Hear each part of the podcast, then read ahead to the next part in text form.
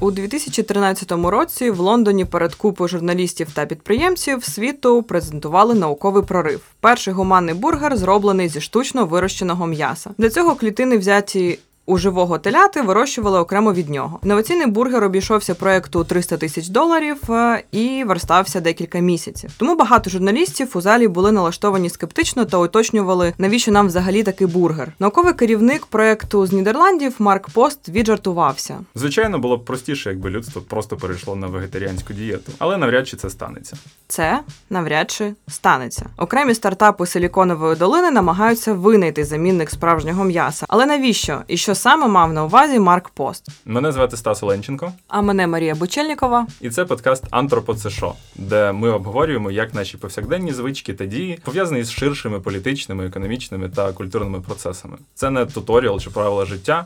А скоріше спроба зрозуміти, яким чином наші особисті дії пов'язані із зовнішнім світом, і де взагалі межа персональної відповідальності. У цьому випуску ми будемо говорити про те, як свійські тварини перетворилися на фабрики парникових газів, чому слова локальність та органічність не є синонімами екологічності, та поговоримо трошки про зв'язок між вмістом вашого кошику в супермаркеті тут в Україні і кліматичною кризою. Іншими словами, зміною клімату. Ок, до чого тут штучне м'ясо і вегетаріанська дієта?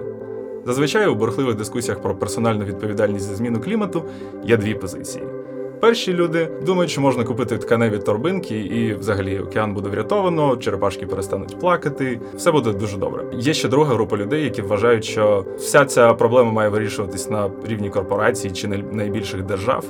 Тому жителі збіднілої неоаграрної України взагалі ні на що не вплинуть. Отже, на питання клімату можна просто забити. Є досить популярна ще одна позиція під назвою Клімат змінюється, і людина тут ні до чого. Також відомо як іде ваше глобальне потепління, коли на дворі мінус 10. Але ми не будемо на неї зважати з тих же причин, з яких членів спілки Пласка Земля не запрошують на астрономічні конвенції, бо це абсолютно маячня та антинаукова позиція. На нашу думку, обидві позиції хибні, а правда десь посередині. Але ми не коментатори під новиною про Грету Тунберг. Ми справді спробували розібратися у темі. Почнемо з того, в чому ми впевнені і про що вже точно відомо. М'ясо в контексті глобальної зміни клімату найбільш шкідливий компонент харчової індустрії. Перш ніж хижаки і хижачки всередині вас відригнуть протеїновою піною та подумають, тікай з городу, це веганська пастка. Уточнення. Це не епізод про вегетаріанство та етику тваринництва. Проблема наших харчових звичок набагато ширша ніж просто м'ясоїдство. Але якщо говорити глобально, то на виробництво, транспортування, пакування і продаж їжі по всьому світу припадає близько 26% викидів вуглекислого газу. І до цієї цифри ми ще повернемось. Чверть гігантської проблеми людства у тому, що і як ми їмо. З цих умовних 26% на м'ясо припадає половина викидів СО2. Тобто індустрія м'яса відповідальна за 14-18% всього діоксиду карбону у світі. Саме тому Guardian якось назвав відмову від м'яса, хіба що не найбільш значущим внеском у боротьбу зі зміною клімату на індивідуальному рівні. Як людство таке допустило, і звідки стільки викидів у атмосферу? А, логічним питанням це хіба корови псують повітря своїми метановими ректальними викидами? Ну, по-перше, фан факт: метаном корови розкидуються з обох кінців тіла роту і дупи. При цьому відрижки рогатої худоби більш токсичні. По-друге, ми отримуємо півтора мільярди голів рогатої худоби, і кумулятивний ефект їхніх газів справді більш руйнівний ніж випадковий шептун у тісній кімнаті. Звичайно, справа не тільки у продуктах життєдіяльності корівок. На пасовища пускають величезні аграрні території, розчищають поля, ліси, осушують та виснажують цілі регіони. До речі, один з ключових факторів вирубування амазонських лісів зараз це ринок тваринної промисловості, який досі зростає. Отже, тренд такий, що на місці життєво важливих лісів ми будуємо метанові фабрики. Ви можете подумати, стопе. Проблема в тому, що населення землі змінилося, воно дуже зросло, і ми почали їсти більше м'яса, і все це просто пропорційно. І це звучить логічно, але це неправда. Бо в 1961 році людина в світі в середньому поїдала 23 кілограми биточків та котлет на рік. А у 2014 році ця цифра зросла до 43 кілограмів. Якщо ми врахуємо приріст світового населення, то виходить, що взагалі глобальне виробництво м'яса зросло у 5 разів із 70 до 318 тонн щороку. Попри екологічні ризики, які несе ця індустрія, вона зростає непропорційно нашим потребам. Можна сказати, що ми штучно стимулюємо цей процес. Чекай, е, у мене завжди виникало можливо тупе, але логічне запитання, яким чином моє вегетаріанство може вплинути на загальну ситуацію, тому що моя відмова від м'яса не оживить а, вже стейки на прилавках, а ці стейки все одно потраплять на чиюсь кухню. І тут можна зробити невеликий реверанс і пояснити, як взагалі працюють соціальні зміни. Якщо ця цифра виросте до, наприклад, 300 людей, які стануть вегетаріанцями, або навіть якщо якась кількість людей почне їсти котлети там тричі на тиждень, а не сім разів. І інвестиції почнуть е, вливатись і у інші джерела їжі, бо очевидно, що окрім котлеток захочеться їсти якісь фалафелі, там соєві штуки і так далі. Тобто, звичайно, м'ясо з прилавку ти не оживиш, але твій внесок буде зараховано. І, звичайно, щоб відбулись певні зміни загалом, потрібен час і потріб- потрібна критична маса людей. Отже, повертаючись до теми, справа взагалі не тільки в у м'ясі. Як і будь-яка складова кліматичної кризи, проблема харчової індустрії багатофакторна. Пам'ятаєте, на початку ми говорили про 26% СО2, які якби беруться з індустрії їжі. Ну, вони взяти, взяті не зі стелі. Для таких підрахунків ми використовуємо life cycle analysis. Тобто беруться всі фактори, задіяні у виробництві, наприклад, яловичини, від народження теляти і до моменту, поки воно попадає вам на стіл. Це враховує і добрива е, землі, і вирощування корму для худоби, використання антибіотиків, е, енергію на роботу ферм, транспортування і так далі. і так далі, і так далі. До речі, ще один фан-факт: обсягу рослинного корму, яким ми годуємо тварин, вистачило б, щоб годувати все людство. Це не значить, що всі їли б тости з авокадо та спрінгроли, але це теж протеїн, і його вистачило. Це ще одне пояснення, чому тваринство настільки критичне для стабілізації клімату.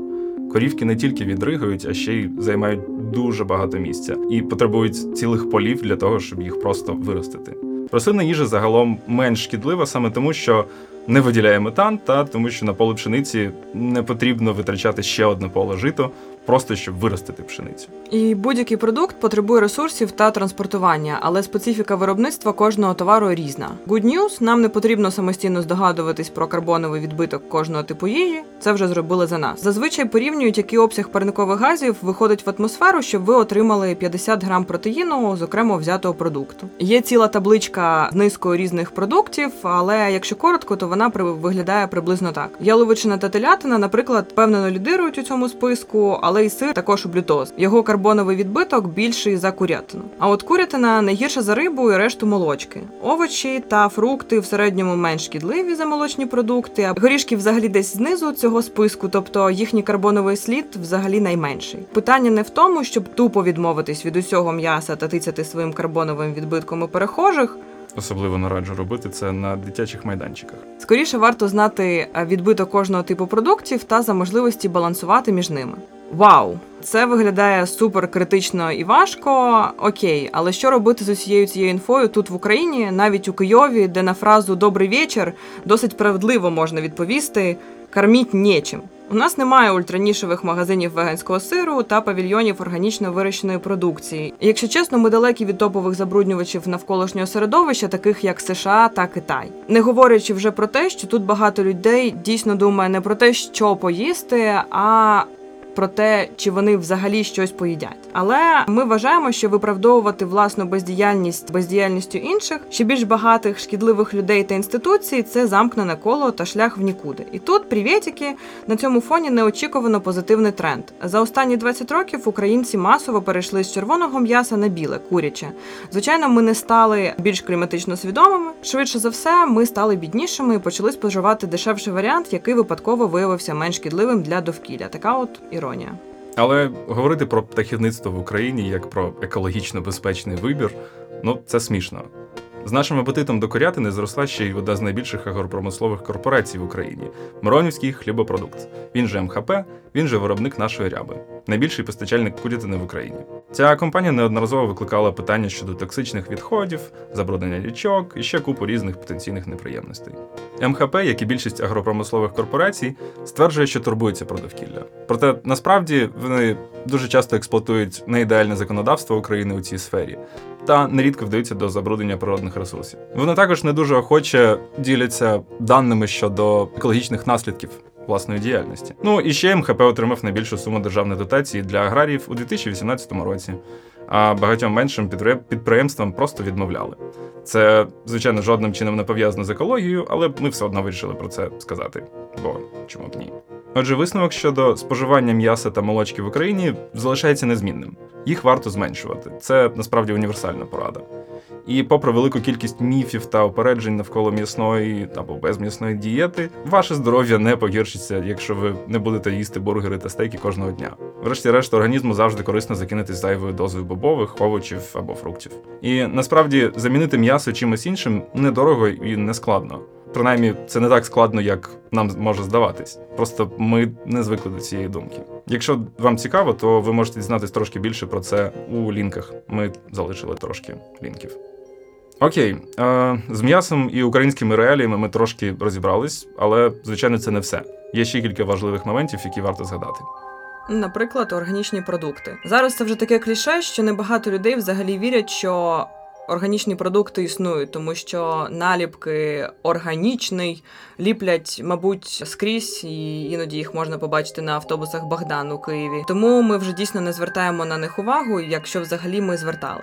Але органічні продукти існують, і їх органічність полягає у способі виробництва, яке мінімізує шкоду природним ресурсам і в принципі не супер впливає на середовище навколо нас, тому що вони використовують менше антибіотиків і взагалі намагаються менше е, шинкувати свої товари різною неприємною для нас хімією. Тут також можна дискутувати, що органічне виробництво займає більшу площу земель, є довшим та є менш ефективним.